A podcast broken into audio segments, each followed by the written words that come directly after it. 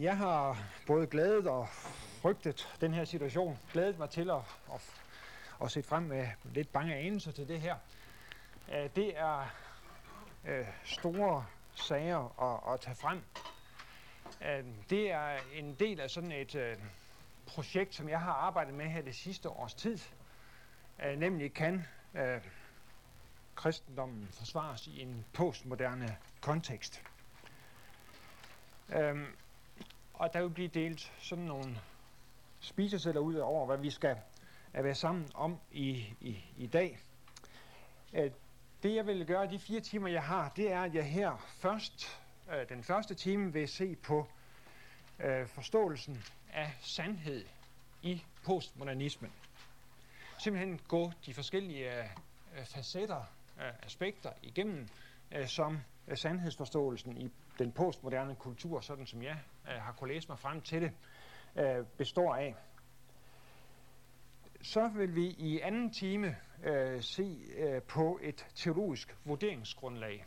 Altså prøve at finde ud af, øh, findes der nogle elementer i øh, kristendommens forståelse af øh, ikke bare sandhed, men også virkelighed og erkendelse, som ligesom kan bruges som afsæt, som udgangspunkt for en vurdering af den øh, postmodernistiske sandhedsforståelse, som vi har fået, som vi nu tager fat på her i, i første time. Øhm, og det er så det, der skal foregå i morgen. Hvis I ser ned under punkt, ja, det er der nederste på spisesedlen, der kan vi se sammenfatning med henblik på afsnit 4. Og det er det, vi skal i gang med i morgen i den første time, nemlig øh, en vurdering af postmodernismens sandhedsforståelse. Og øh, så for det femte, øh, og det er anden time i morgen, argumentation for kristendommens sandhed i en postmoderne kultur. Det er altså de fire øh, ting, som vi skal beskæftige os med her, de øh, fire timer, jeg har. Nemlig først sandhedsforståelsen i postmodernismen, et teologisk vurderingsgrundlag, og så forsøg på at vurdere de forskellige aspekter i sandheds, den postmodernistiske sandhedsforståelse, og så endelig altså øh, hvilke muligheder har vi for argumentation for kristendommens sandhed i den postmoderne kultur.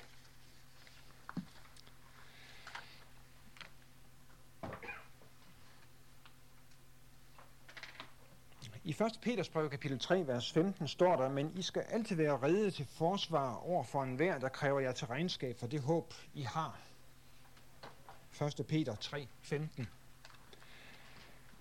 Øh, det, øh, det skriftsted, det bliver sådan normalt opfattet som den grundlæggende bibelske begrundelse for apologetisk virksomhed. Man har indimellem omtalt det som apologetikkens missionsbefaling. Og kirken har da også igennem sin historie efterkommet den befaling og har drevet apologetik. Kristendommen er nemlig gennem store del af sin historie er blevet udfordret af andre religiøse strømninger, filosofiske retninger, videnskabsteoretiske skoler osv. Kort sagt er den kultur, som øh, man er placeret midt ind i. Udfordringen den var særlig intens i kirkens første århundreder, hvor fronten især gik mellem kirken og jødiske positioner og gnostiske systemer. Og den har igen meldt sig med styrke de sidste 200-300 år, øh, ikke mindst forårsaget af naturvidenskabelige landvindinger og Kants transcendental filosofiske erkendelsesteori. De udfordringer har kirken ikke siddet overhørig. Gang på gang har, har nogle af kristendommens bedste hoveder meldt sig under fanerne i et forsøg på at forsvare kristendommens sandhed. Blandt dem kan nævnes Augustin, Thomas Aquinas, Schleiermacher, Paul Tillich nu her de sidste par årtier, der er kristendommens åndelige og kulturelle kontekst blevet stadig mere broget til det her århundredes hovedudfordringer, nemlig positivisme og nihilisme, er blandt andet kommet den nyreligiøse bølge og så postmoderne tankegange. Og det fjerner slet ikke behovet for et argumenterende forsvar for kristendommen, men føjer blot nye arbejdsopgaver, nye fronter til – og det er så, så et forsøg på at øh, se, hvordan har man, øh, hvordan er mulighederne for at forsvare kristendommen øh, over for den ene facet af de her nye fronter, nemlig øh, øh, postmodernismen. Det er som et led i det, øh, det følgende skal ses. Verden har, har fået et andet udseende inden for de sidste par årtier. Den mest opsigtsvækkende begivenhed var givetvis Berlinmurens fald i 1989.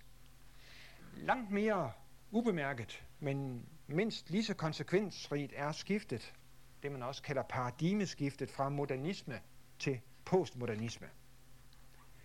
Det er en ændring, som har vældig mange facetter, og som i betydning er blevet sammenlignet med overgangen fra middelalderen til moderne tid.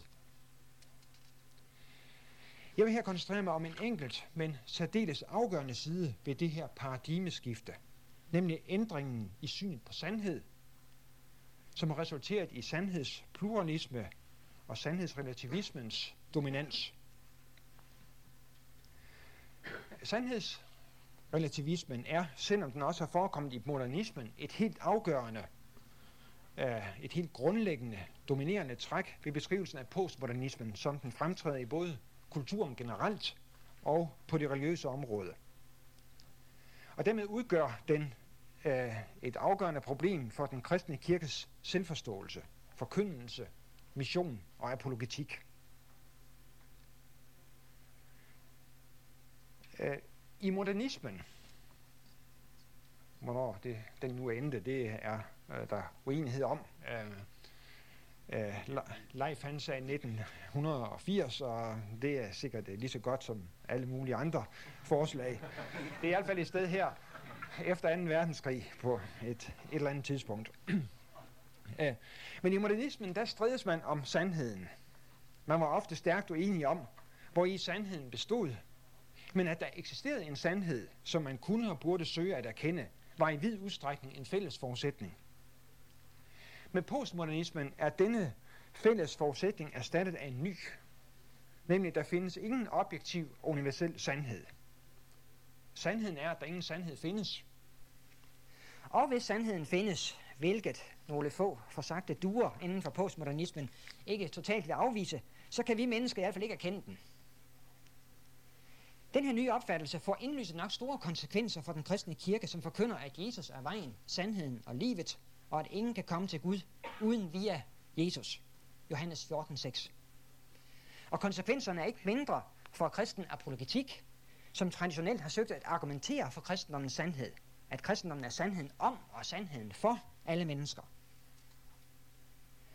Sandhedsrelativismen konsekvenser berører endvidere ikke kun kirkens udadrettede arbejde, men strækker sig ind i kirkens egne rækker, eftersom heller ikke kristne automatisk er fritaget for tvivl på, at der findes en objektiv sandhed, og tvivl om, hvorvidt kristendommen har ret i sin påstand om at være den eneste eksklusive sandhed, når det gælder frelse og evigt liv. På den baggrund er det nærliggende at fokusere på fem aspekter ved den her for omfattende problematik. Og det er de, ud over de fire, som jeg vil tage frem her øh, i dag og i morgen, altså forståelsen af sandheden, som den fremtræder i postmodernismen, en vurdering af sandheden, øh, på, bar, på basis af øh, det bibelsk, en bibelsk forståelse af virkelighed, erkendelse og sandhed, og så endelig synet på, eller mulighederne for, argument, for at argumentere for kristendommens sandhed, så er der et femte element, nemlig også baggrunden for den postmoderne sandhedsrelativisme. Men det, kommer, det får vi ikke tid til i den her omgang. Men hvilken filosofisk øh, og anden baggrund er der for, at øh, man er nået frem til den holdning, som vi fik præsenteret her i formiddags? Og der er rigtig mange, kan, der, der er rigtig mange facetter, som leder frem til det, øh, hvilket også kan give grund til at tro, at det ikke bare er en døgnflue af postmodernismen, men det er noget, som har været forberedt i, i, i adskillige hundrede år. Øh, nogle af de ting, som når til fuld blomstring her og nu. Selvom jeg som nævnt vil koncentrere mig om sandhedsproblematikken, så er det ikke muligt at afgrænse undersøgelsen hertil Sandhedsproblematikken står nemlig ikke isoleret, men er snævert forbundet med synspunkter vedrørende virkelighed, viden og erkendelse. Baggrunden for postmodernister, for at postmodernister afviser eksistensen af en objektiv og universel sandhed er, at de er overbevist om, at virkeligheden ikke, at virkeligheden ikke eksisterer, i anden forstand end som en mængde stridende fortolkninger, eller som en uendelighed af sprogligt skabte verdener, altså som menneskelige konstruktioner.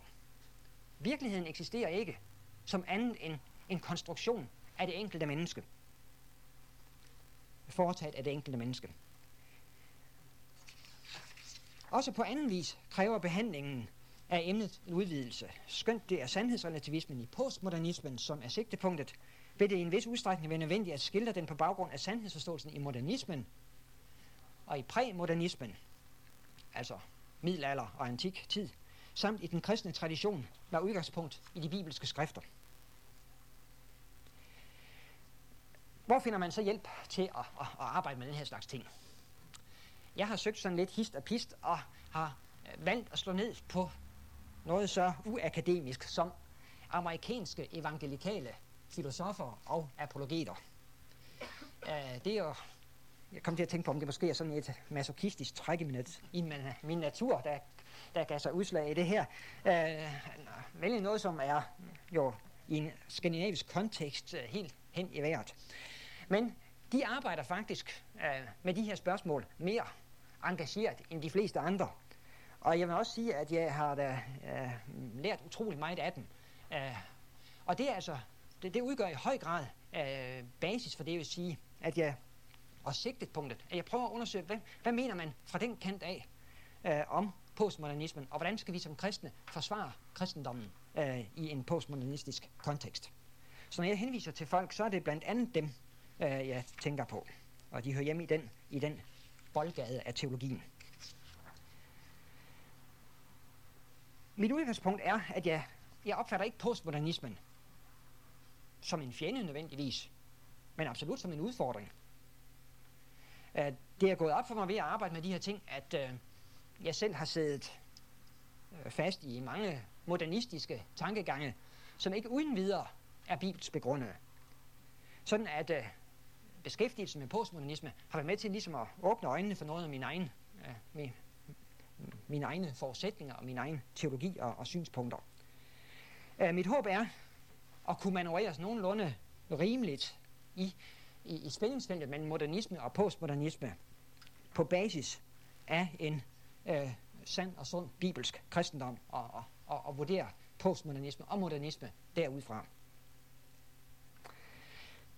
Så kommer vi til punkt 2. 1. De store fortællingers falit.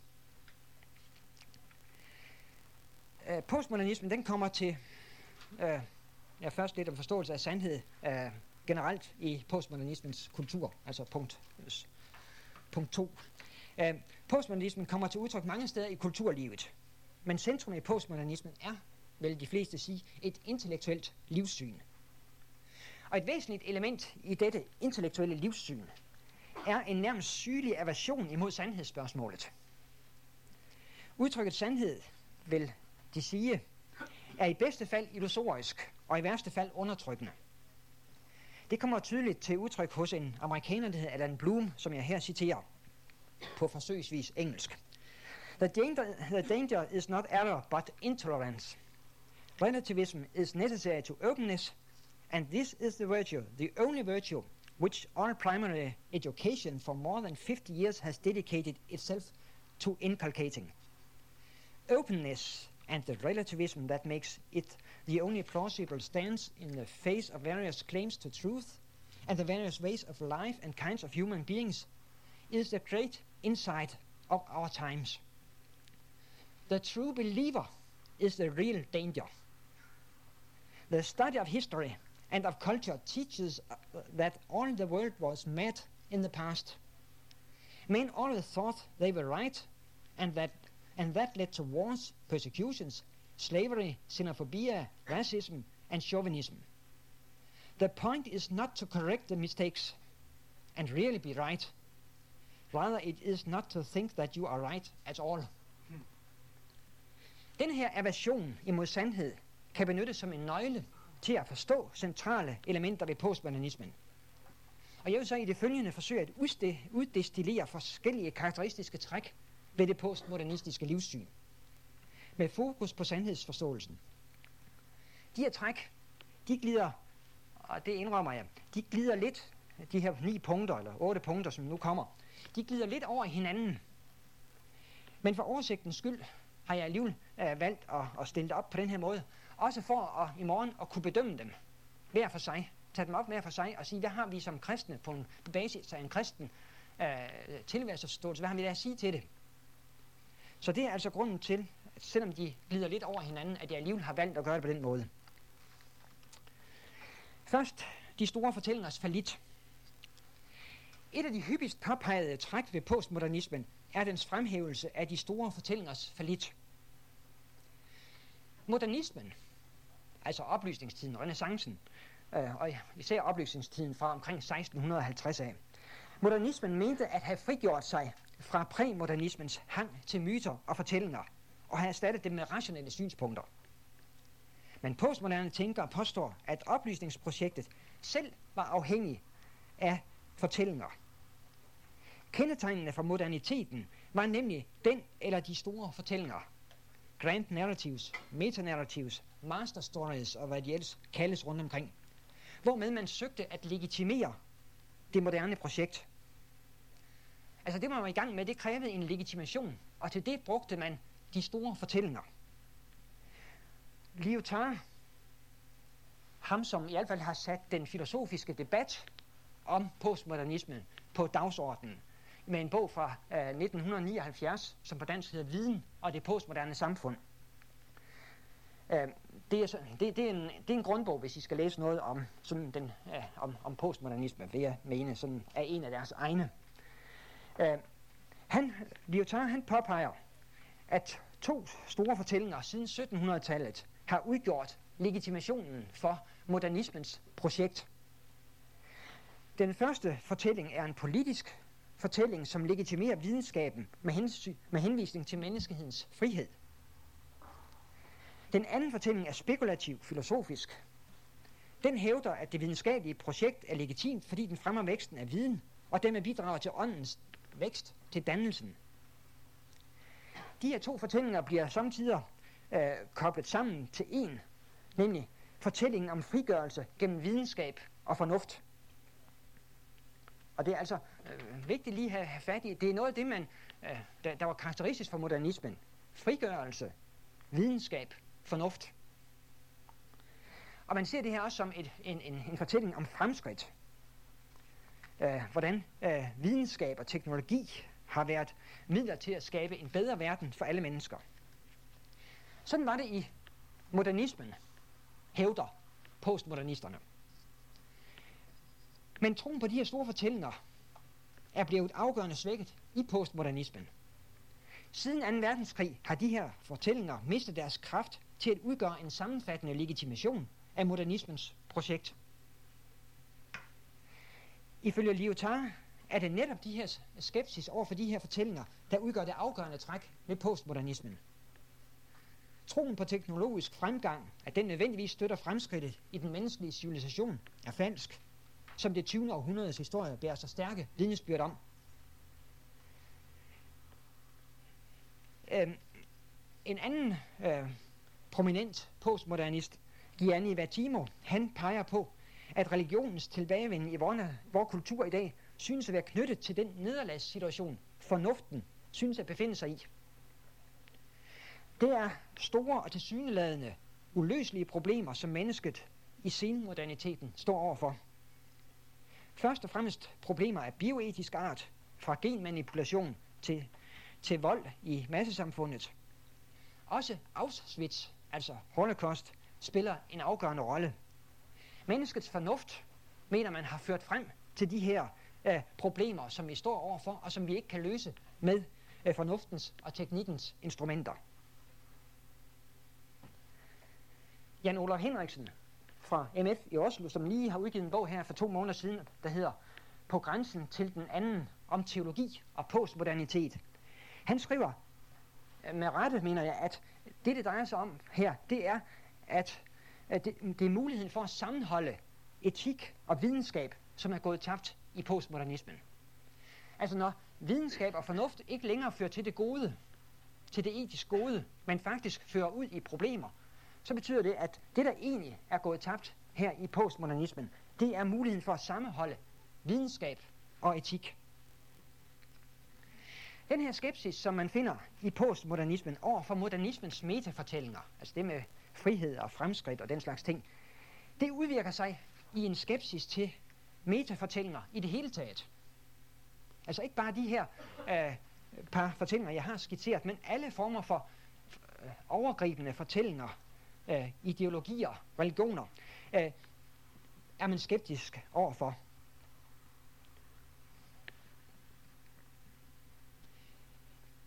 Der findes ikke længere, det bliver resultatet, der findes ikke længere nogen enestående sandhed. Kun sandheder. Øh, der findes ikke en lov, som gælder for alle, men øh, love, som gælder inden for konkrete mindre samfund. Også den rationalistiske tanke om, at begreber på en eller anden måde kan gribe, fange dens genstande, er en falden stor fortælling. Det, som præger postmodernismen, det er, at i modsætning til uh, modernismens fremskridtstro og optimisme, så er uh, den litteratur, som, hvor i postmodernistiske synspunkter kommer til udtryk, fyldt med uh, skuffede drømme, en følelse af, at fremskridtet på en eller anden måde har nedsat farten, er snublet eller helt stanset op. Og som sagt, konsekvensen bliver, at ingen metafortælling øh, er, er stor nok og åben nok til at inkludere alle menneskers erfaringer og virkelighed. Metafortællinger tjener derimod til at legitimere magtstrukturer og kræver derfor angreb. Øh, den postmoderne opfattelse kræver derfor angreb på et hver krav om universalitet, der kræver, den kræver krig mod totaliteten. Derimod giver postmodernismen plads for lokale fortællinger, som kan være nyttige i dagligdagen. Men de her lokale fortællinger, de, øh, de, de ligger pri, i, principielt på samme niveau, eftersom der ikke findes noget rationelt bedømmelsesgrundlag. Det vil mange modernister opfatte som noget skrækkeligt noget, men den udvikling hilser på, hvordan han tænker, som blandt andet Lyotard, det hilser han velkommen.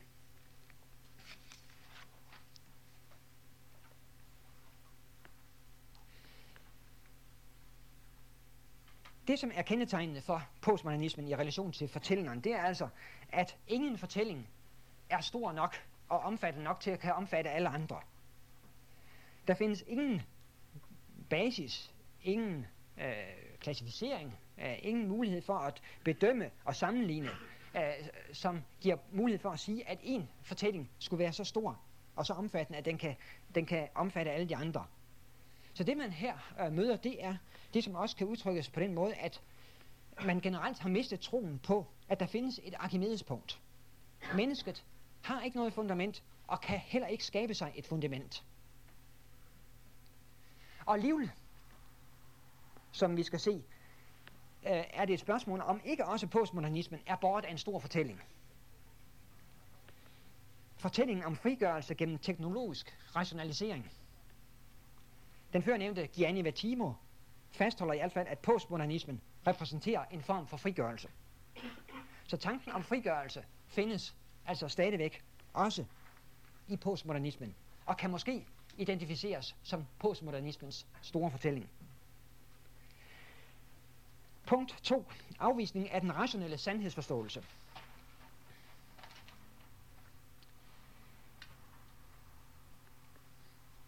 Modernismen, som den kom til udtryk hos Newton, for eksempel, betragtede virkeligheden som objektiv og rationel. Den videnskabelige metode, som var stærkt medvirkende til modernismens fødsel, var selv født ud af en fortolkning af den kristne fortælling, som taler om en rationel Gud, som er skaber og herre, skaber af og herre over universet. Denne rationelle Gud blev i modernismen efterhånden skubbet i baggrunden – Hvorimod vægtlægningen på menneskets og tilværelsens rationalitet blev fastholdt. Modernismen knyttede sandhed til rationalitet og anså fornuft og logisk argumentation for de eneste dommere over sand tro. Og man forudsatte, at viden var mulig at opnå, sikker viden, og objektiv og god. At viden altså både var sikker, objektiv og god. Og man var altså optimistisk med hensyn til muligheden for at opnå en sådan viden. Fordi man havde en udbredt tillid til menneskets rationelle evner. Også på dette punkt øh, svækkes i postmodernismen tiltroen til modernismens projekt. Tiltroen til menneskets rationalitet svækkes over en bred front. Der er en række øh, grunde til det. Øh, også nogle af de grunde, der blev nævnt øh, lige før under punkt 1. Øh, for eksempel Auschwitz. Øh, Holocaust. Det var, opfatter man som et, øh, et eksempel, et udtryk for øh, den rationelle øh, postmoder, for modernismens rationalitet. Også øh, ligeledes fremhæver man den teknisk rationelle tilgang til verden, som fokuserer på effektivitet, som årsag til overforbrug af klodens ressourcer, til nedbrydning af livsgrundlaget for mennesker og dyr. Og desuden er der en række argumenter af mere erkendelsesteoretisk art, som gør, at man ikke længere har tillid til menneskets fornuft.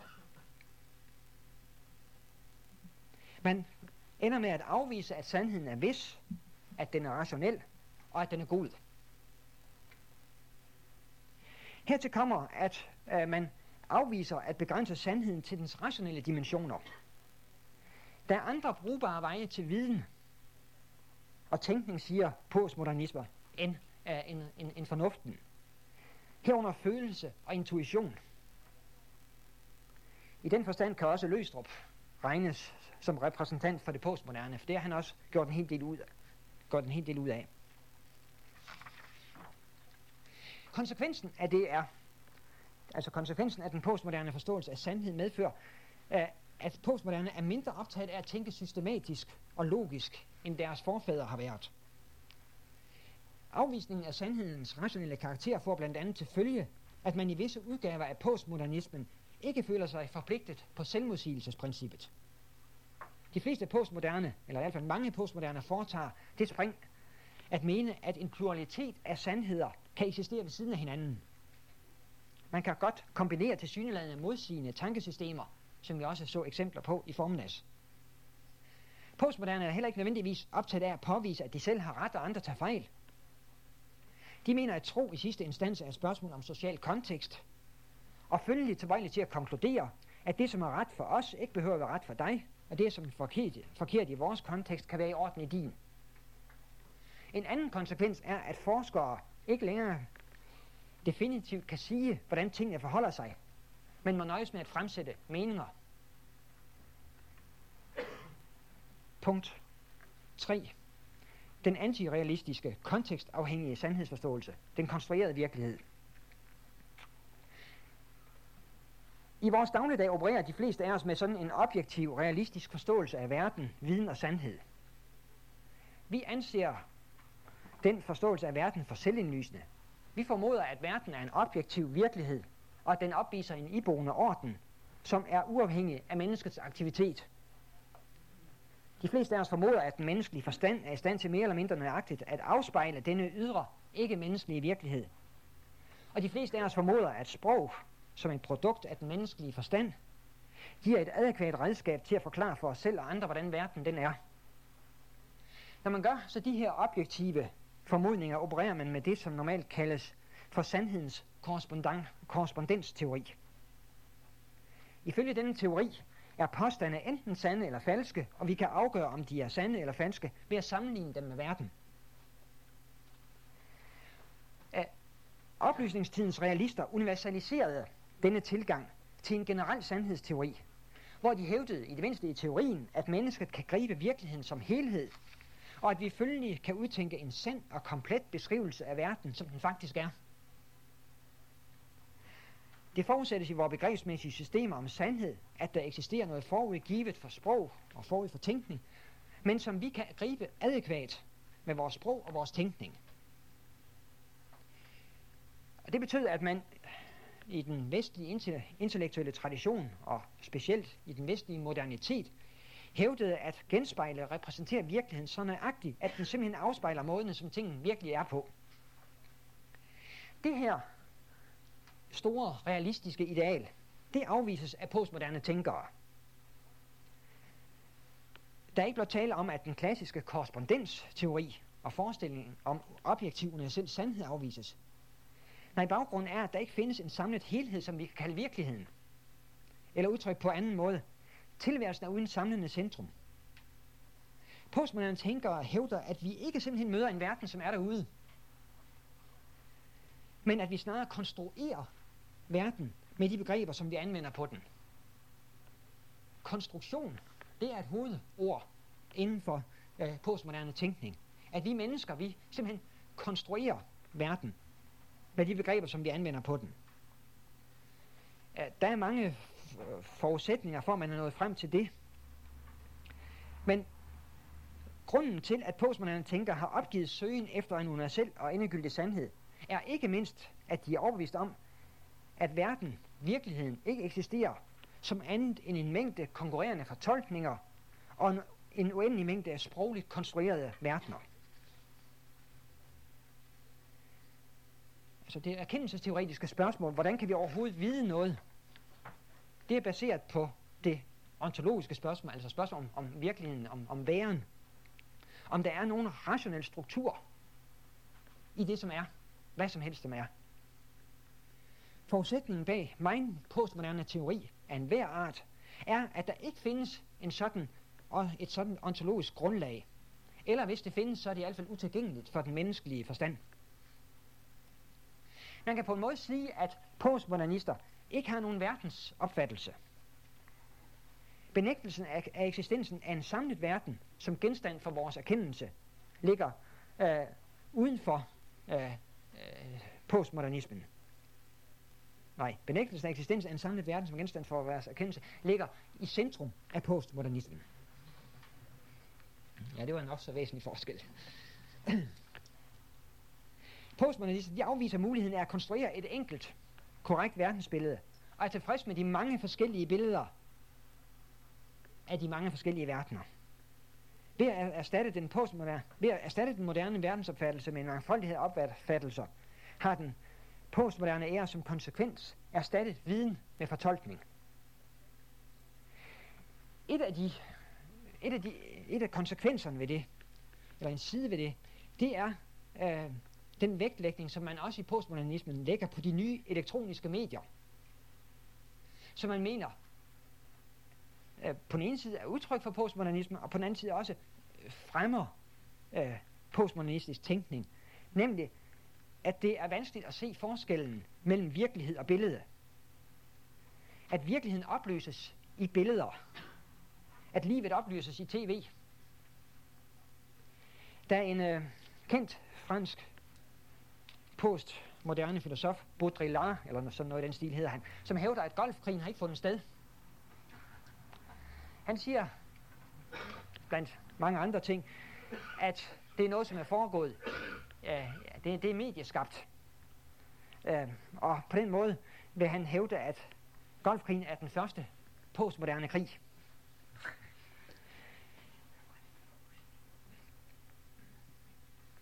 Noget af det, som er karakteristisk Øhm, øh, for postmodernismen i den her henseende, det er, at vi altså dermed ikke har mulighed for at træde uden for vores viden, når, den er, når, når verden er skabt af mennesket, konstrueret af mennesket selv, så har vi aldrig mulighed for at træde uden for vores viden, for at kontrollere dens nøjagtighed på den objektive virkelighed. Fordi vores adgang altid er formidlet af vores egen sproglige og begrebsmæssige konstruktioner. En måske positiv konsekvens af dette, det er, at så bliver der jo lige pludselig ikke forskel på religiøs viden og sandhed, og så det, man tidligere opfattede som videnskabelig dokumenteret sandhed. Al viden og al sandhed lever under de samme forudsætninger, nemlig at øh, det er noget, som er konstrueret af det enkelte menneske. Øh, hvor man før ville, og det skal jeg komme tilbage til, hvor man før sondrede mellem den videnskabelige faktaverden, der kan man tale om sandhed, og så en religiøs, holdningsmæssig meningsverden, hvor sandhed ikke rigtig længere, ikke rigtig havde, havde plads, begrebet sandhed ikke rigtig hørt hjemme, så øh, flyder tingene nu ud, sådan at al form for viden og sandhed ligger på samme konstruerede plan. Et andet element er, at vores begreber bliver afhængige af den sociale kontekst, den sociale gruppe, vi er i. Ikke nok konstruerer vi vores verden selv, men vi befinder os altid i en social kontekst, sådan at vores øh, begreber bliver kontekstafhængige, afhængige af den sociale kontekst, den sociale gruppe, vi er en del af. Det gælder ikke bare de enkelte begreber, men det gælder vores virkelighed, vores virkelighedsforståelse som helhed. Den er også en social konstruktion. Den er altid en eller anden gruppes konstruktion af virkeligheden. Og den truer sig med at blive den dominerende konstruktion, øh, som kan øh, dominere andre former for konstruktion. Det fører til, at pluralisme får en ny betoning i postmodernismen. Øh, pluralisme er ikke i sig selv et nyt fænomen. Mange beskrivelser af modernisme peger også på pluralismen som et væsentligt kendetegn. Men øh, pluralisme i moderniteten, mens, modernisme, mens pluralisme i moderniteten var indskrænket til den private sfære, så kendetegner den i postmoderniteten i stigende grad også den offentlige sfære. det er de forskellige grupper nu, af, da, øh, og, og hele, øh, øh, hele vores virkelighed, som nu bliver pluralistisk. Ikke bare den offentlige, eventuelt den, den religiøse sfære. Et andet træk ved denne udvikling er, at mens senmodernismens pluralisme og relativisme var individualistisk, fokuserer postmodernismen på gruppen. Postmoderne lever i selvstændige sociale grupper med hver sit eget sprog, tro og værdier. Og øh, overbevisninger kan regnes for sande inden for det samfunds kontekst, som går ind for dem. Ja, lad det være med det. Vi går over til punkt 4, den pragmatiske sandhedsforståelse.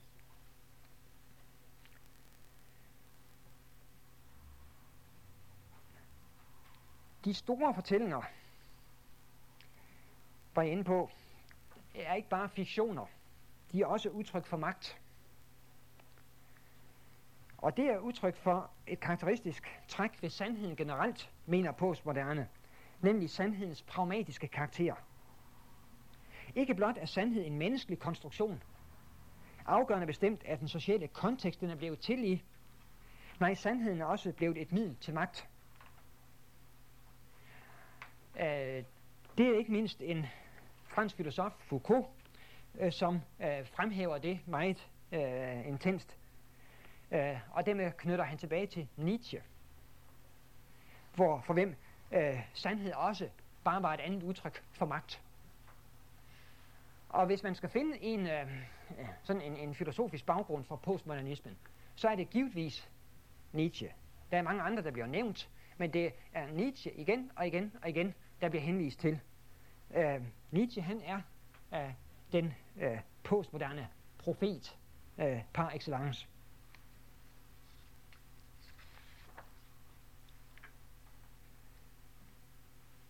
Denne vægtlægning på magten, på det pragmatiske, kommer til udtryk i mange sammenhænge.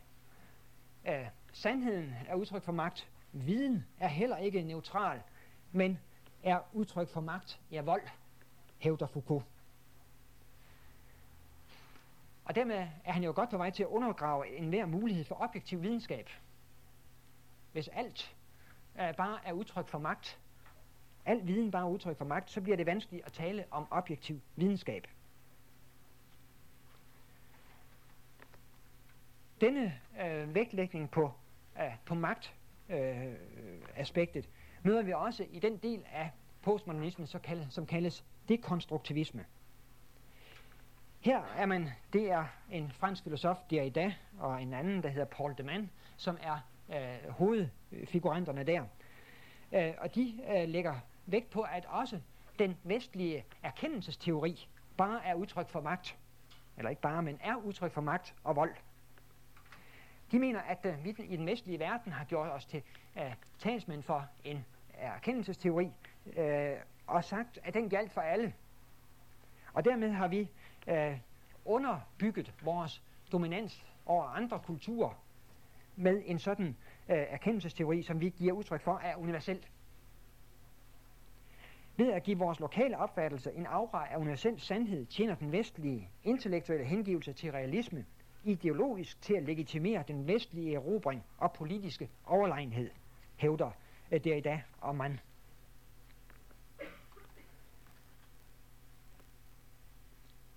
Og de mener altså, at den vestlige tankegang i det hele taget, øh, den vestlige øh, sandhedsforståelse, den vestlige form for viden, den vestlige erkendelsesteori, øh, altså er udtryk for magt og vold.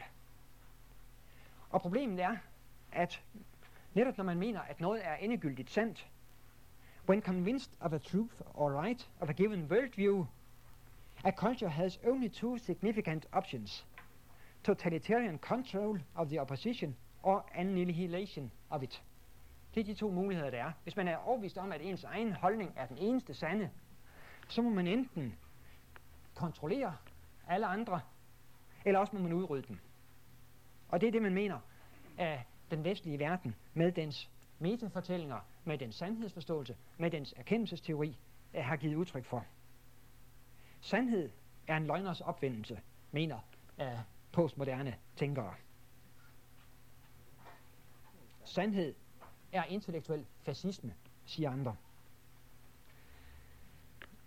På denne baggrund er det forståeligt, hvis billedet af den nuværende postmoderne verden er et billede af nihilisme.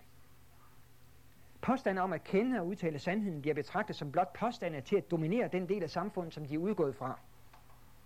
De er hinanden efterfølgende regimer af sandhed.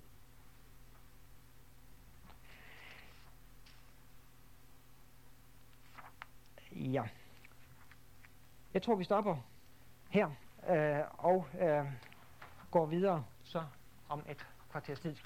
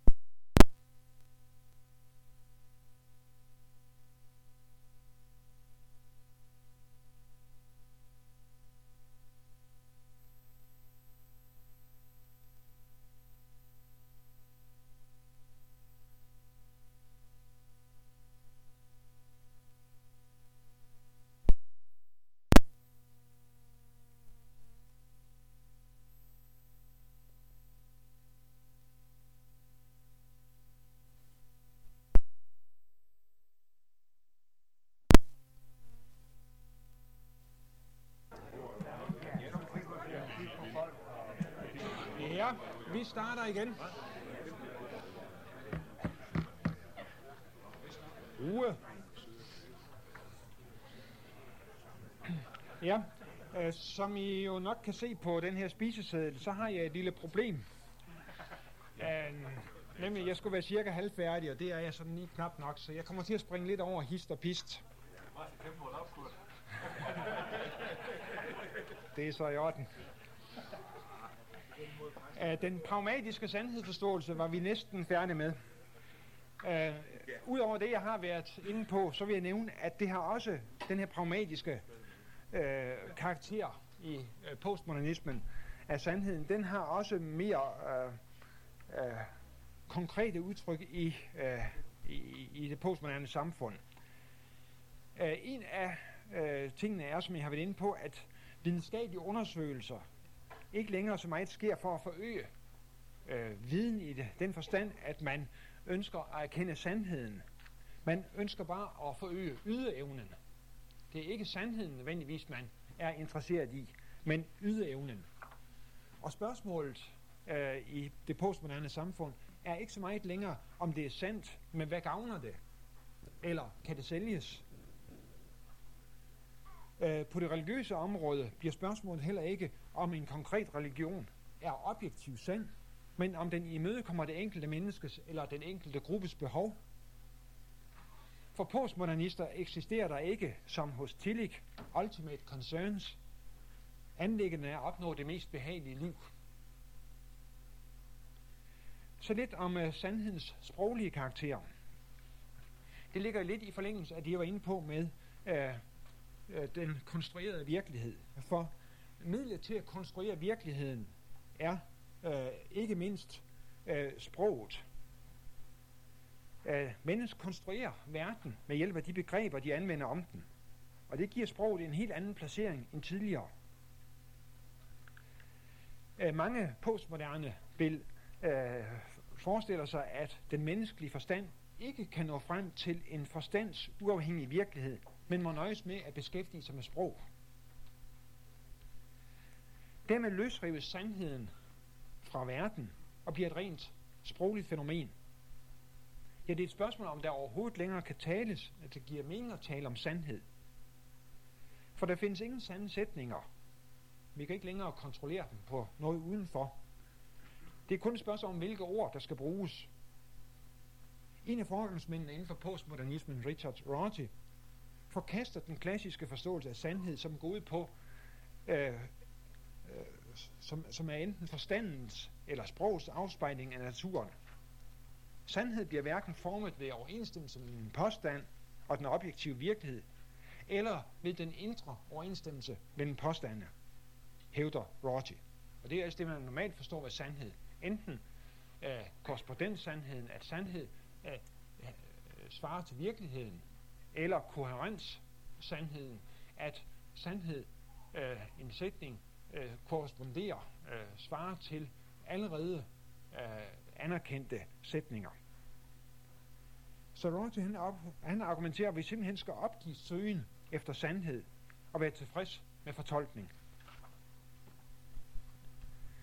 Så vil jeg helt springe punkt 6 over tekst, tolkning og sandhed, på trods af, at det måske er en, at det er en af de vigtigste årsager til postmodernismens fremvækst, og stadigvæk også, så vidt jeg kan skønne, en grundbestanddel i postmodernismen.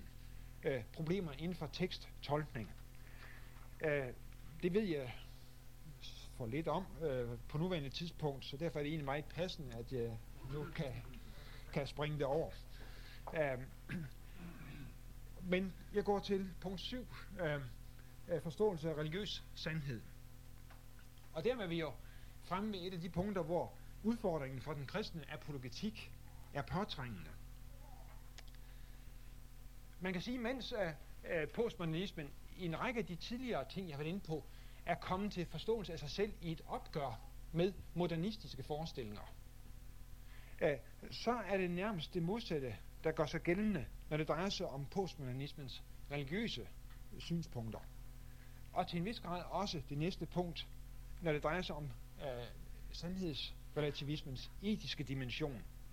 Her videreudvikler postmodernismen i høj grad synspunkter, som allerede fandtes vidt og bredt i modernismen. Man kan sige, øh, at øh, på et punkt øh, er postmodernismen og mange modernister dog uenige. Bultmann og Bonhoeffer, de tog for eksempel grundlæggende fejl, da de hævdede, at nutidsmennesket ikke kan tro på under, og at vi går en religiø- religionsløs tid i møde. Det postmoderne, det postmoderne menneske øh, har måske nok indset verdens absurditet, men det har ikke medført, at religionen forsvinder. Man har bare bestemte krav til religionen, nemlig at den må bidrage til jeg-forøgelsen. Ikke nødvendigvis fastlægge en almindelig sandhed. Den behøver ikke være objektiv sand, bare den fremmer det gode liv.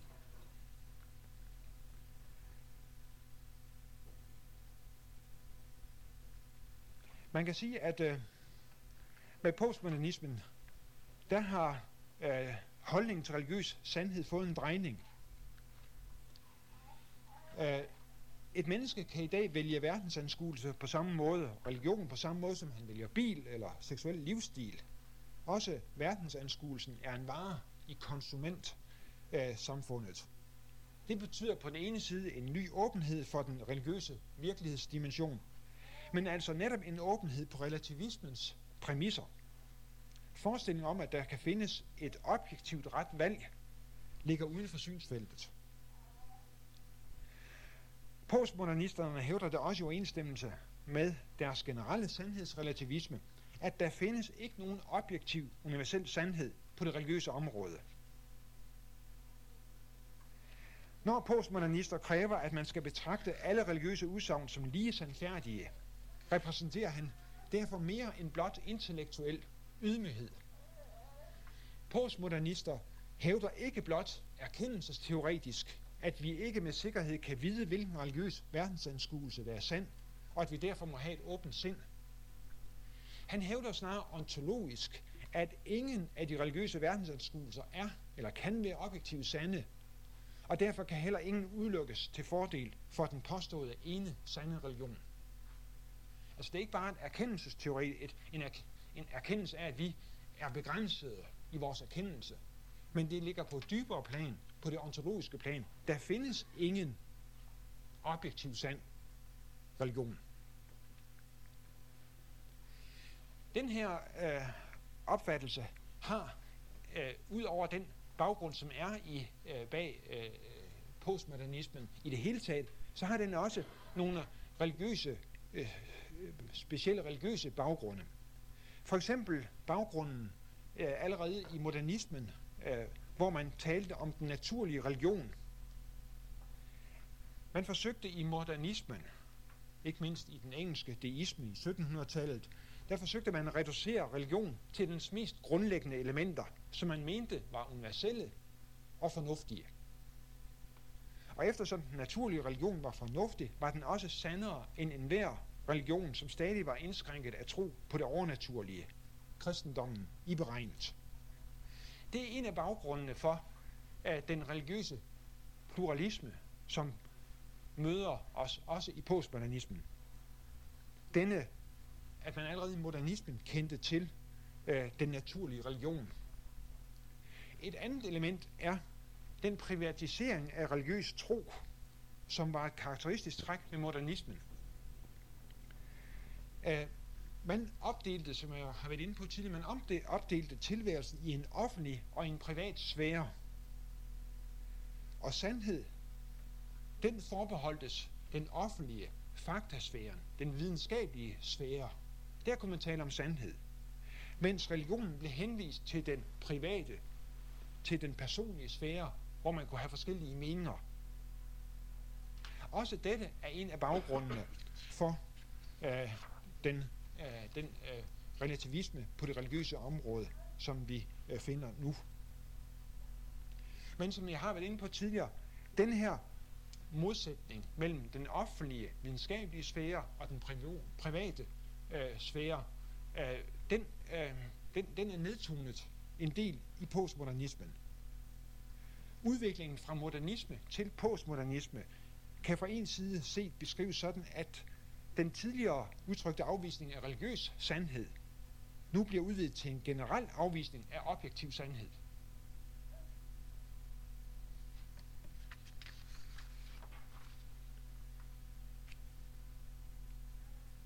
Et andet element bag den moderne, ja, eller den postmoderne øh, øh, relativisme på religionens område, er den åbenhed, som man har øh, talt om øh, og, og prædiket om øh, i øh, den vestlige verden i de sidste 50 år. Sammen med den religiøse mangfoldighed, som er øh, dukket op i den vestlige verden. Religiøse pluralister, de forsøger at forklare modsætningen mellem de forskellige synspunkter, som faktisk findes. For eksempel øh, i forbindelse med forståelsen af Gud som personlig, og i andre religioner som upersonlig, med at ultimate reality, den dybeste, den endegyldige virkelighed, øh, ligger hinsides vores intellektuelle begreber. Den transcenderer alle de kategorier, vi anvender om den altså når man skal forsøge at, at alligevel sige, at alle religioner dybest set er de samme, eller kommer ud på et, så er det fordi, man for eksempel vil sige, at vores intellektuelle begreber øh, simpelthen ikke kan, kan, kan fange ultimate reality, guddommen.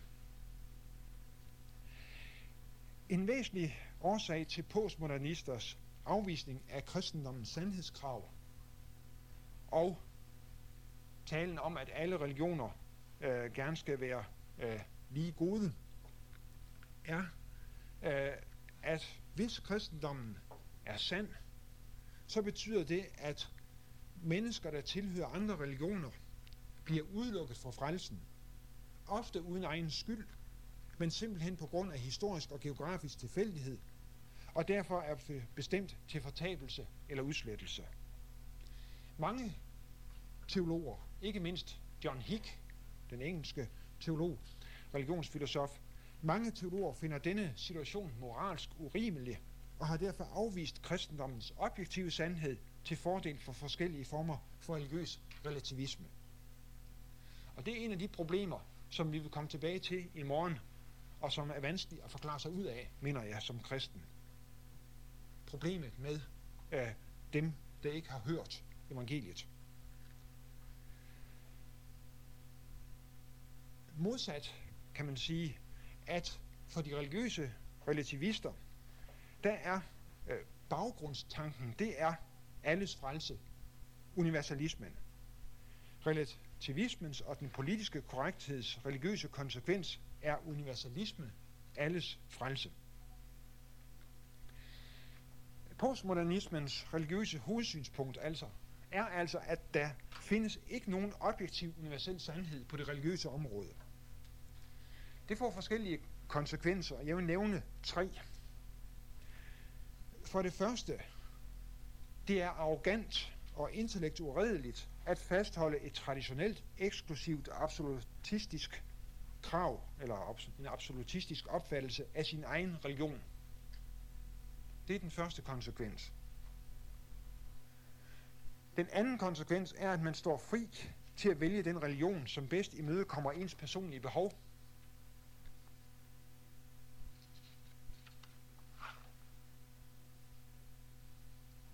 Og den tredje, det er, at kristne teologer i lyset af erkendelsen af, at kristendommens selvforståelse som absolut og sand er udtryk for en konstruktion, at man da dekonstruerer denne forståelse og giver sig i kast med nye konstruktioner af forhold mellem kristendom og andre religioner, hvor centrale begreber som sandhed, frelse og Gud får nye funktioner. Altså når også religion er noget, som vi selv har konstrueret, så står vi også selv, øh, så har vi selv magt til at dekonstruere og konstruere en ny religion, som passer med, for kristendommen til bedre at passe med den religiøse relativisme.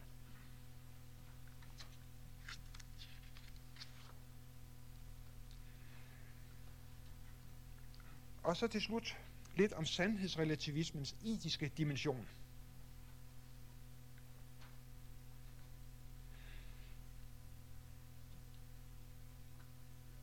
Postmodernismen udgør i høj grad et, en reaktion på modernismens manglende resultater netop på det etiske område.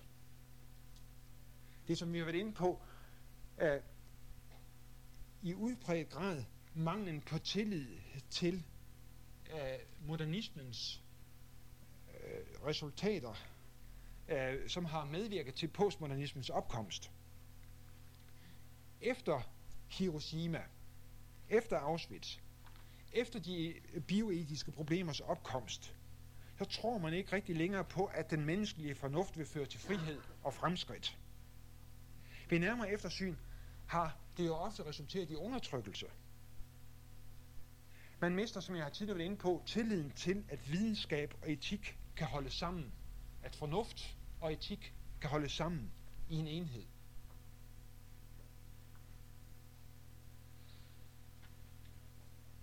Øh, på den anden side, så er det jo altså også en skepsis til, at øh, eller at denne etiske skepsis er, går også ud på, at etiske normer øh, blot er udtryk for den herskende magtstruktur. Det kommer, som jeg har været inde på, tydeligt til udtryk hos Foucault, øh, som er her en tro elev af Nietzsche, at de etiske normer, som modernismen havde, blot er udtryk for herskende magtstrukturer. Så spørger, hvad stiller postmodernismen så op i stedet for? Når man nu ikke kan bruge modernismens øh, øh, projekt, hvad, hvad kan man så gøre? Ja, man kan altså i en vis udstrækning stadigvæk knytte til ved og radikalisere tendenser, som faktisk allerede fandtes i modernismen. På samme måde som det var tilfældet, når det drejer sig om den religiøse sandhed. Her bygger man også videre på tendenser, som allerede findes i modernismen. Ligeledes her, når det drejer sig om den etiske dimension. Den engelske mm, missionær og biskop Leslie Newbegin øh, peger på, at en af følgerne af modernismens opdeling af tilværelsen i en offentlig faktadel og en personlig værdidel er, at etikken bliver overladt til det enkelte menneskes forgodtbefindende. Og det er altså ting, som fandt, som opstod allerede uh, i modernismen. At etikken dermed bliver overladt til det enkelte menneskes forgodtbefindende. Det kan for eksempel iagtages allerede i den amerikanske uafhængighedserklæring fra 1776, hvor der tales om menneskets iboende ret til at stræbe efter lykken. Ikke om at stræbe efter det mål, for, efter hvilket mennesket er til eller og lever.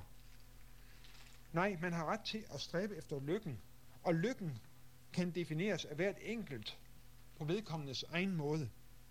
Der er ikke givet nogen faktisk objektiv norm, efter hvilken forskellige idéer om lykke kan blive afprøvet for at se, hvad for nogen, der stemmer overens med virkeligheden, eller hvad for nogen, der udspringer af en illusion. Den tankegang her, om at det er overladt til det enkelte menneske at definere, hvad der er lykke, hvad der er godt, øh, denne tankegang radikaliseres hos postmoderne tænkere. Fordi vi lever uden Gud, siger Richard Rorty, det vil sige, i en, i en situation, hvor der ikke findes en endegyldig moralsk instans, kan mennesket stå fri i valget af livsformer, religion og moralske idealer, blot det ikke går ud over andre. For der er ikke noget dybt inde i os, som vi ikke selv har sat der. Der er intet kriterium, som vi ikke selv har skabt. Derved bliver det så også, og det indrømmer Rorty faktisk selv, dermed bliver det også umuligt at give en begrundelse for moralen eller for den politiske afvisning af det totalitære. Modstand mod nazisme eller stalinisme kan, og det indrømmer Rorty lige ud, det kan ikke begrundes rationelt. Også forståelsen af retfærdighed og lovudøvelse har ændret sig. Den berømte moralfilosof Rawls har eksempelvis vedgået, at hans forståelse af retfærdighed kan kun forsvares rationelt inden for det samfund, som den er udsprunget af. Det vil sige, at han indrømmer, at selve retfærdighedsbegrebet kan være rationelt usammenhængende uden for den vestlige tradition. Og det er jo en indrømmelse, som er milevidt fra modernismens ønske om at etablere retfærdigheden som en universel, rationel sandhed. Skønt postmodernismen altså til synligheden giver plads for en grænseløs etisk pluralisme, betyder det ikke, at postmodernismen er uden etisk engagement. En af konsekvenserne, eller en af grundene til, at man afviste de totalitære metafortællinger og gav plads for de små fortællinger, var jo, at dermed ville ingen få mulighed for magt til at bestemme, hvad der var øh, virkelighed og sandhed. Ingen enkelt øh, instans fik mulighed for at patent på at bestemme, hvad der var virkeligt og sandt. Og dermed fik heller ingen mulighed for at, ud, at undertrykke dem, som havde en anden mening. Og det er altså noget væsentligt for postmodernismen, øh, at øh, dens, dens afvisning af de totalitære metafortællinger og dens give en plads for de små fortællinger på samme plan, at ingen dermed får magt og patent til at bestemme, hvad der er virkeligt og sandt. Og øh, der er mange, der gør opmærksom på, at selvom postmoderne tænkere er, øh, er påvirket meget grundigt af Nietzsche, for hvem sandhed er udtryk for magt, så er der alligevel en række førende postmoderne øh, tænkere, som giver mere og mere udtryk for etiske anlægner. Øh, blandt andet er der en del, der knytter til ved øh, forfatteren Levinas. Og som jeg vil ind inde på, mange vil sige, at postmodernismen også har det etiske anlæggende, ja faktisk har en slags etisk metafortælling, gående ud på, at man satser på at tilvejebringe, på samme måde som i modernismen, menneskelig frihed. Gianni Vattimo, som jeg har nævnt tidligere, synes at fastholde, at postmodernismen repræsenterer frigørelse. Det var det. Øh, og jeg har altså øh, forsøgt at, øh, at splitte øh, det, som ofte forekommer i en stor pærevælling, når man læser de her folk, splitte det op og, og fordele det på de her felter, fordi jeg mener, at det kan være med til ligesom for, at, at give et indblik i, hvad postmodernismens sandhedsforståelse egentlig består i. Og så også fordi det giver mulighed for at tage de enkelte elementer op og så vurdere dem, øh, hvad vi skal gøre i morgen. Øh, holdningen til den her sandhedsrelativisme er inden for postmodernistisk øh, tankegang og sammenhæng er, øh, er forskellige. Rækkende fra det, vi hørte i formiddags, øh, karakteriseret med nihilisme med smile, altså nihilisme med, med smil på munden, øh, hos nogle. Andre, de taler om øh, postmodernismens ulidelige lethed, altså jævnfører Milan Kunderas bog om tilværelsens ulidelige lethed. Så er der også postmoderne, der taler om øh, postmodernismens ulidelige lethed. Og, og, og, og de tror, mange af dem, de tror ikke selv på, at der findes en absolut sandhed. Men nogle af dem giver udtryk for, at de faktisk håber, at der findes noget absolut. Vi skal så til, og det kan jo ikke gå for hurtigt, havde har sagt.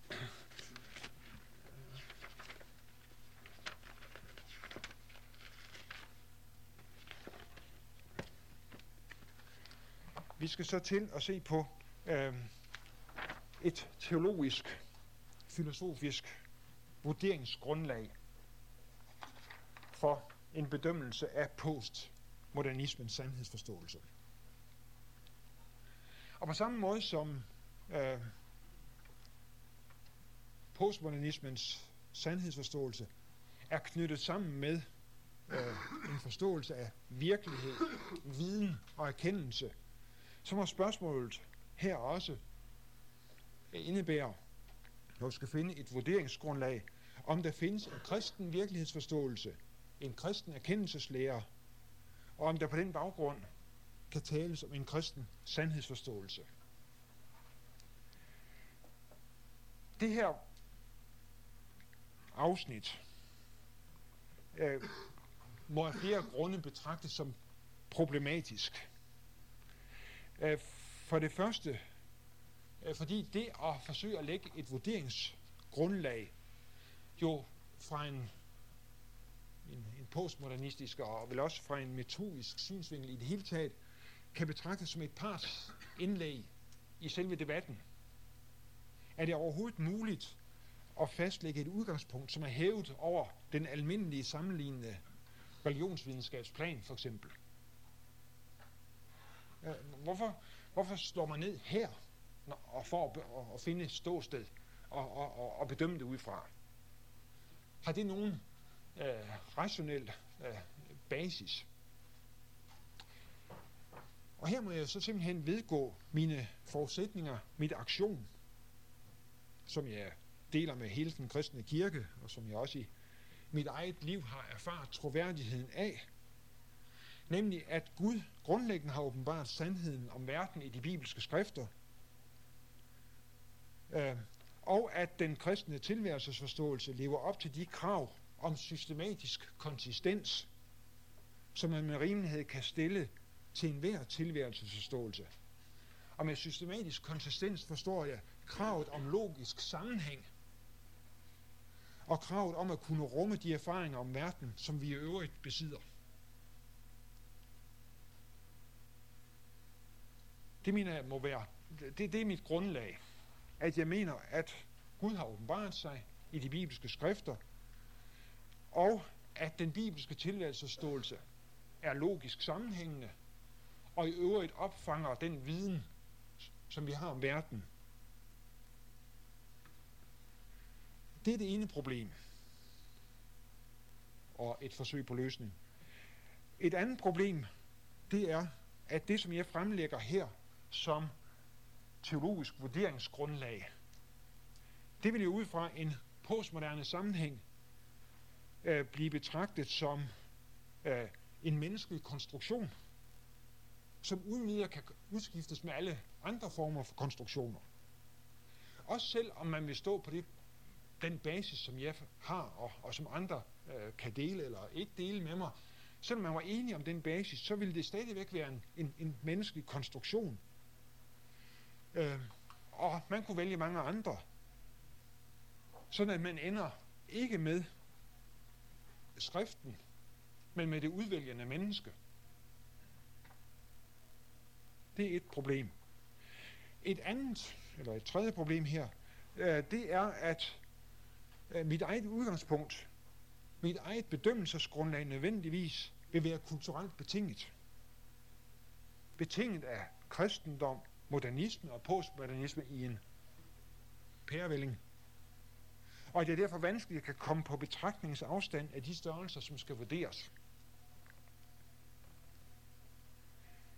Til de to sidste spørgsmål, indvendinger, må jeg vedgå, at det er umuligt for mig at se at komme uden om, at det, jeg fremlægger her som teologisk vurderingsgrundlag, og også når jeg i morgen vil forsøge at vurdere postmodernismen på baggrund af det, at så er det farvet af min egen personlige konstruktion og mit kulturelt betingede udgangspunkt, og kan derfor ikke gøre krav på objektivitet. Som en nødtørftig øh, sikring mod ren vilkårlighed, kan jeg så sige, at jeg har både i det, jeg har vil fremlægge nu her, og også når jeg vil, vil vurdere, så vil jeg forsøge at støtte mig til et bredt spektrum af forskere. Øhm, men det er kun en nødtørftig sikring, som, som, som ikke, for mig at se, hindrer den indvending og afvæbner den indvending, at der er tale om øh, øh, en menneskelig konstruktion og en kulturelt betinget konstruktion. Det vil jeg gerne høre jeres mening om, når vi skal snakke om det her bagefter. Så øh, lidt om øh, konsekvenserne af den bibelske virkelighedsforståelse. Øh, grundlæggende i den bibelske virkelighedsforståelse er Guds eksistens. Guds eksistens er det afgørende fundament for den bibelske virkelighedsforståelse. Alt hvad Bibelen i øvrigt siger om de ting, vi skal beskæftige os med, har Guds eksistens som forudsætning. Dernæst må man pege på den bibelske, den kristne skabelsestro, og den deraf følgende ontologi, altså lære om det værende. Gud har skabt den virkelighed, som vi befinder os i, og som vi selv er. Verden er opfattet som et ordnet hele. Planter og dyr er skabt efter deres arter. Mennesket er skabt i Guds billede. Gud karakteriserer hele skaberværket som godt. Mennesket er ikke blot indordnet i skaberværket, men får status som hersker over den ikke-menneskelige natur. Der kan desuden anes en teleologisk tilordning, altså en formålsbestemt tilordning af skaberværket til mennesket, når Gud siger, nu giver jeg jer alle planter, der sætter frø på hele jorden, og alle træer, som bærer frugt med kerne, dem skal I have til føde. En konsekvens af den bibelske skabelsestro er, at verden er betinget. Den eksisterer ikke i sig selv, eller af sig selv. Det er det, som kommer til udtryk i den teologiske tale om, at Gud, om Guds fortsatte skabelse eller Guds opretholdende virke. En anden konsekvens af den bibelske skabelsestro er, at verden er rationel. Det skal jeg komme tilbage til. Yderligere komponenter er syndefaldens realitet, virkelighedens historiske karakter, og så noget, som jeg vil lægge meget vægt på, nemlig at til den bibelske virkelighedsforståelses grundelementer hører forestillingen om, at mennesket er skabt med det mål at leve i evigt fællesskab med Gud, men at det kan træde ved siden af og gå glip af sejrsprisen, samt at Gud for fællesskabets skyld ved inkarnationen er trådt ind i den skabte verden og døde på et kors. Altså dette, at Gud har et mål, det skal jeg lige vende tilbage til om et øjeblik. Man kan sige, at den apostolske trosbekendelse sammenfatter væsentlige elementer ved øh, den bibelske virkelighedsforståelse. Når jeg tager de her ting frem, så er det fordi, jeg øh, skal bruge dem med henblik på at vurdere postmodernismen. Man kunne trække mange andre ting frem og også øh, øh, undlade nogle af dem her måske. Men grunden til at tage nogle af de her ting frem, det er altså, at de skal, jeg mener, de er væsentlige komponenter som bedømmelsesgrundlag, når vi skal til at se på forholdet til postmodernismen. En af konsekvenserne af den bibelske virkelighedsforståelse er, at det er Gud, der er selvfølgen, ikke mennesket. Og som jeg er inde på, tilværelsen ikke bare karakteriseret af virkende årsager, men også af et formål. Og at tilværelsen nemlig har en mening og rummer en forståelse af, hvad der er godt og ondt. For så vidt kan alt godt og ondt vel egentlig bedømmes med udgangspunkt i, hvad der er Guds formål. Nemlig, at mennesket, alle mennesker, skal leve i evigt fællesskab med Gud.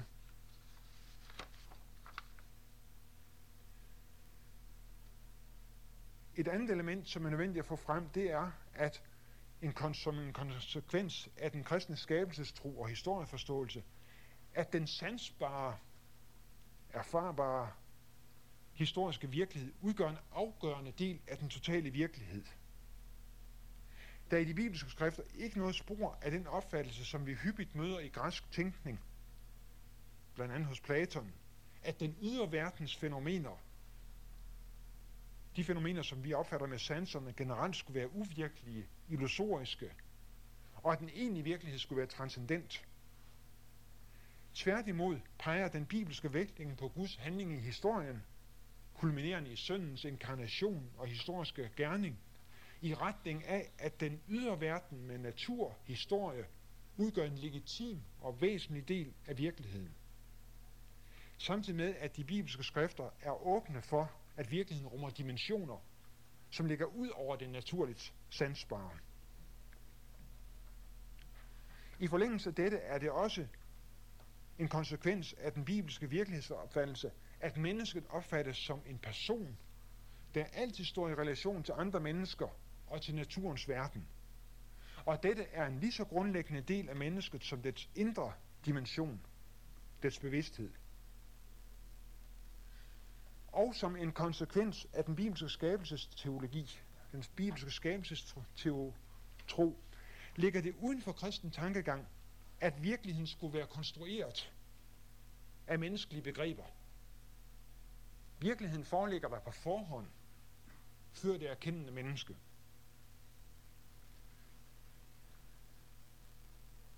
Leslie Newbegin, han fremhæver også med rette, at den bibelske virkelighedsforståelse ikke kan forenes med den modernistiske opdeling af verden i en offentlig faktasfære og en privat menings- og trossfære.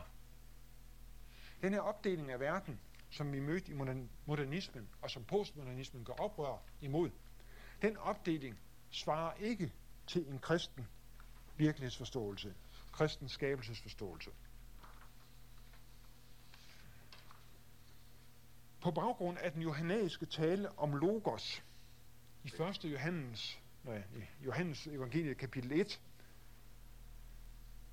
øh, hvor der tales både om, at verden er skabt ved Logos, det vil sige fornuft og tanke, og at Logos oplyser et hvert menneske, som der står i vers 9 der, så gør blandt andet James Sire øh, øh, opmærksom på, at ud fra den her Logos-tænkning er det muligt at opfatte den verden, som er skabt af Logos, som forståelig, karakteriseret af orden og tilgængelig for rationalitet. Og tilsvarende er det muligt at forstå ordene om Logos oplyser et hvert menneske som en præcisering af, at menneskets gudbillighed også omfatter moral og intellektuelle evner. Altså muligheden for at få vores erkendelse og den verden, vi skal erkende, til at, at, harmonere, korrespondere, ligger i, ifølge James Sire, ikke mindst i den her logos kristologi, som findes i Johannes evangeliet, det første kapitel. Det var lidt om uh, punkt 1, konsekvenser af den bibelske virkelighedsforståelse. Konsekvenser af den bibelske opfattelse af erkendelse.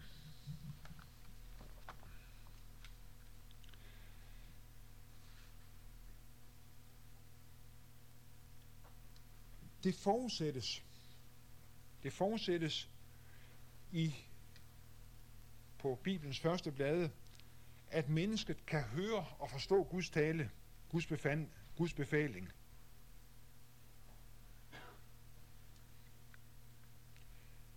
Øh, og det er ligeledes synens forvalteropgaven, som vi møder der, at forudsætte, at mennesket erkendelsesmæssigt og på anden vis er koordineret med den ikke skabte virkelighed.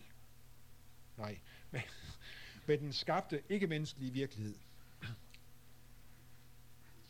Hvad sanserne angår, så forudsættes det gennemgående, at de udgør troværdige redskaber med henblik på at erfare virkeligheden. Det kommer udtryk i de utallige opfordringer, vi møder til at se og høre.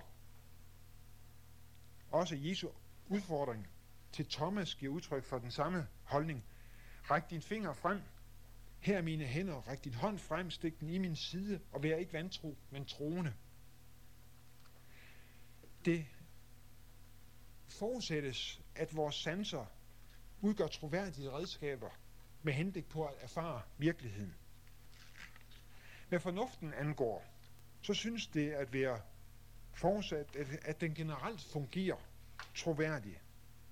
Og samtidig så indskrænkes den, ifølge de bibelske skrifter, af to forhold. At mennesket er skabt, og dermed begrænset, og at mennesket er faldet i synd.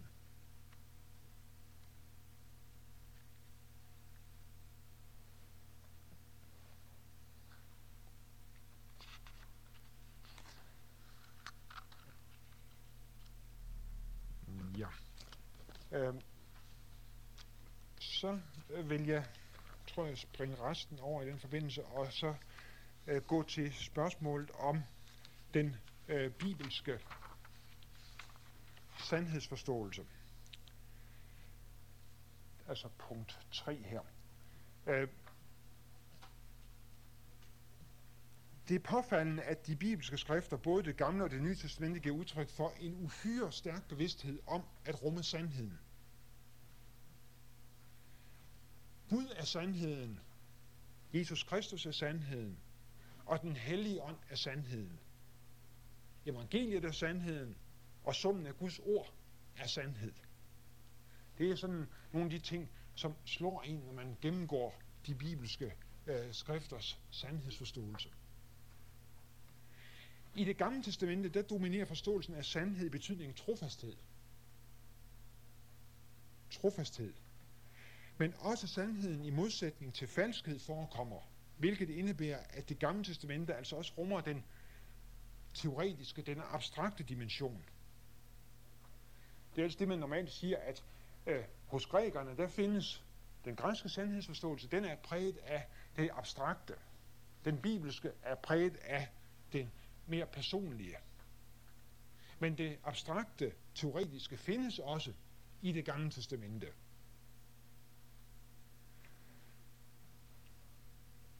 Mens sandhed er en mangelvare blandt mennesker, kendetegnes Guds væsen, hans ord og hans handlinger af sandhed og trofasthed. Og både for Gud og for mennesker gælder, at sandhed betyder, at ord og handling udgør en enhed. Sandhedens personlige, etiske dimension er således fremtrædende i det gamle testamente.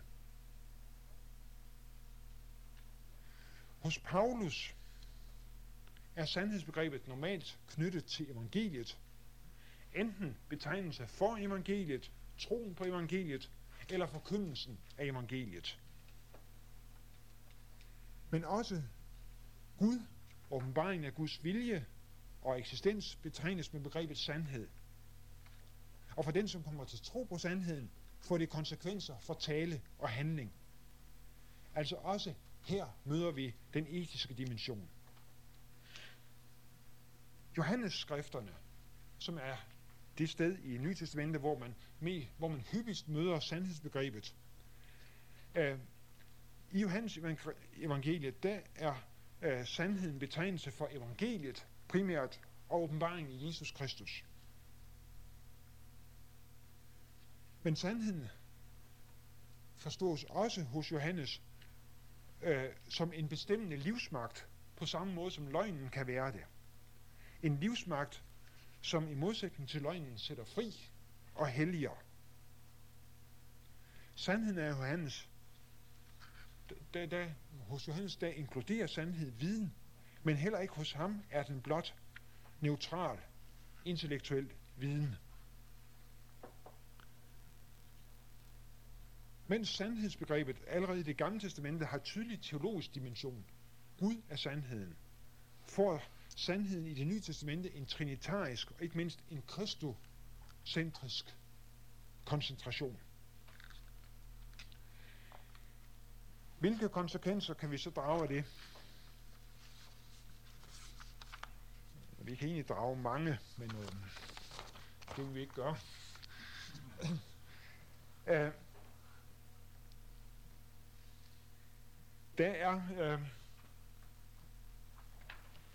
øh, en, en tydelig tendens blandt de forskere, der arbejder med de her spørgsmål, til at fastholde, at al sandhed er Guds sandhed. Det som jeg har taget under punkt 3a. Al sandhed er Guds sandhed. Altså at Gud, som har skabt alle ting, han kender også alle ting, og ved dermed, hvad der er sandhed i alle ting. Der er altså en koncentration, en centrering af al sandhed i Gud. Vi møder det også en afspejling af det i Nytestamentet i forbindelse med Jesus, hvor der står, at i Kolossenserbrevet 2, hvor Jesus han øh, bliver betegnet som, eller der bliver sagt om ham, hos ham er alle visdommens og kundskabens skatte samlet. Der er også et udtryk for, at alting er koncentreret. Al sandhed er samlet i Jesus. Delaspekter ved øh, det her er for, så for øvrigt to problemstillinger af erkendelsesteoretisk art. Korrespondensteorien og spørgsmålet, om der findes en objektiv sandhed. Og der øh, vil jeg sådan øh, kort sige, at hvad angår korrespondensteorien, så forudsætter de fleste øh, teologer, at kristendommen indebefatter korrespondensteorien. Altså at, en, øh, at Bibelen indbefatter forestillingen om, at en ting er sandhed, når den svarer til virkeligheden. En sætning er sand, når den svarer til virkeligheden. Når det derimod drejer sig om, der findes en objektiv sandhed, så er der mere skepsis.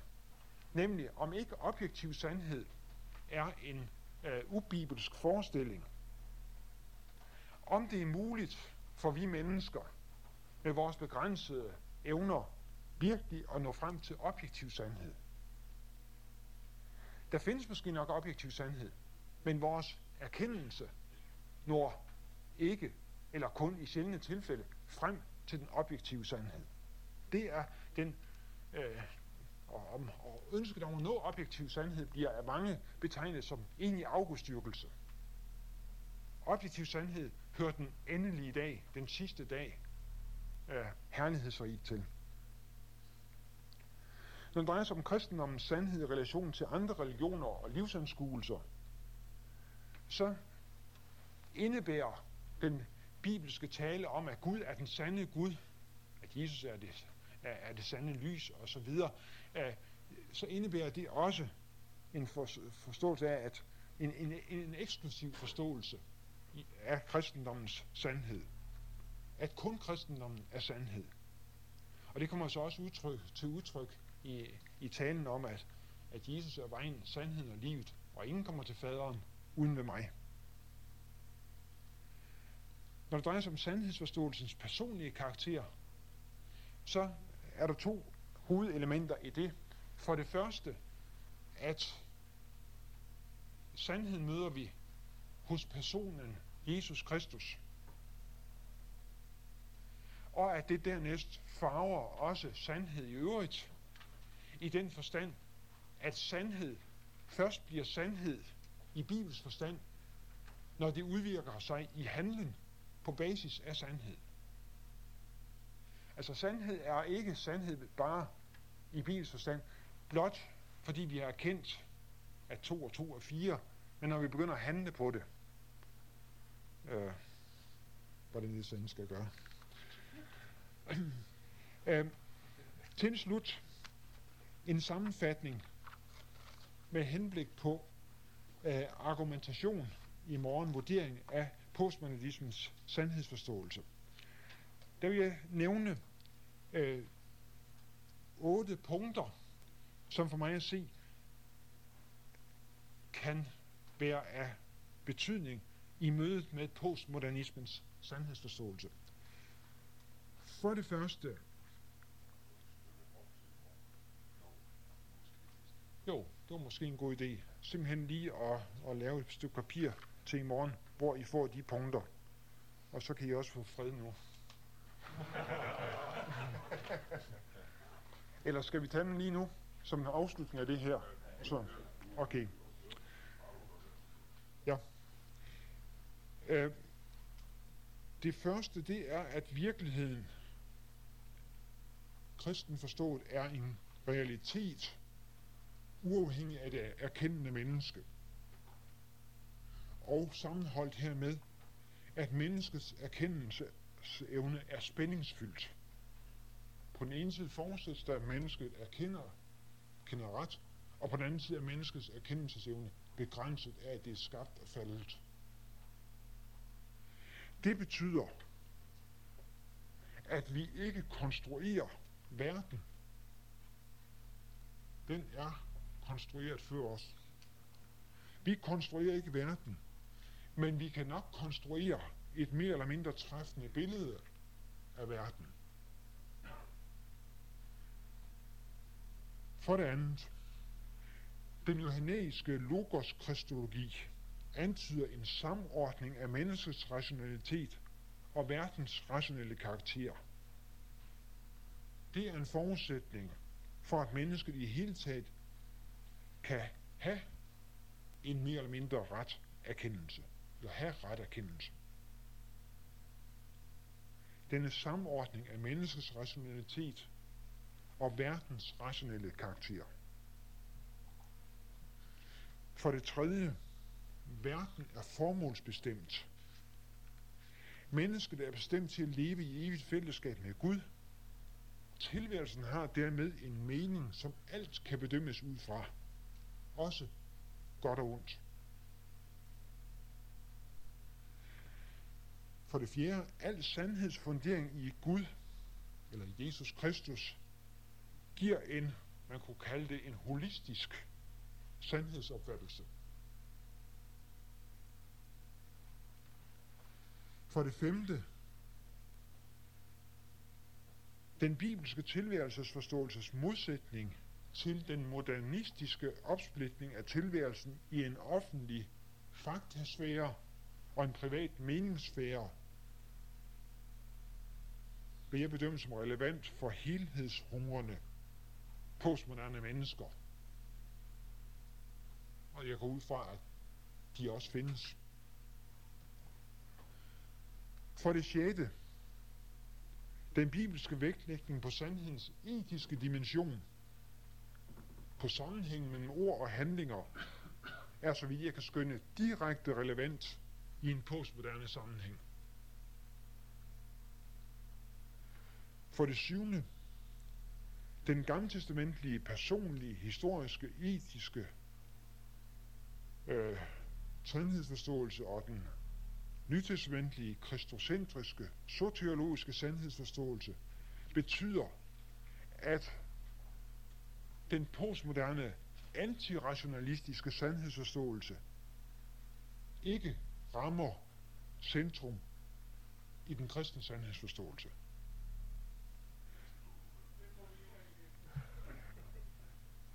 Den gamle testamentlige sandhedsforståelse, koncentration omkring det personlige, det historiske, det etiske,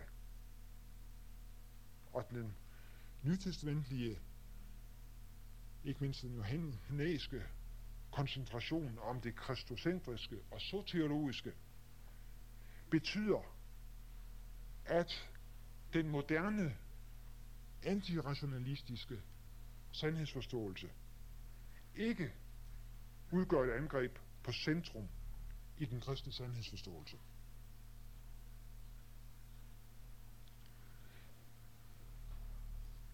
Skal det omformuleres? Det skal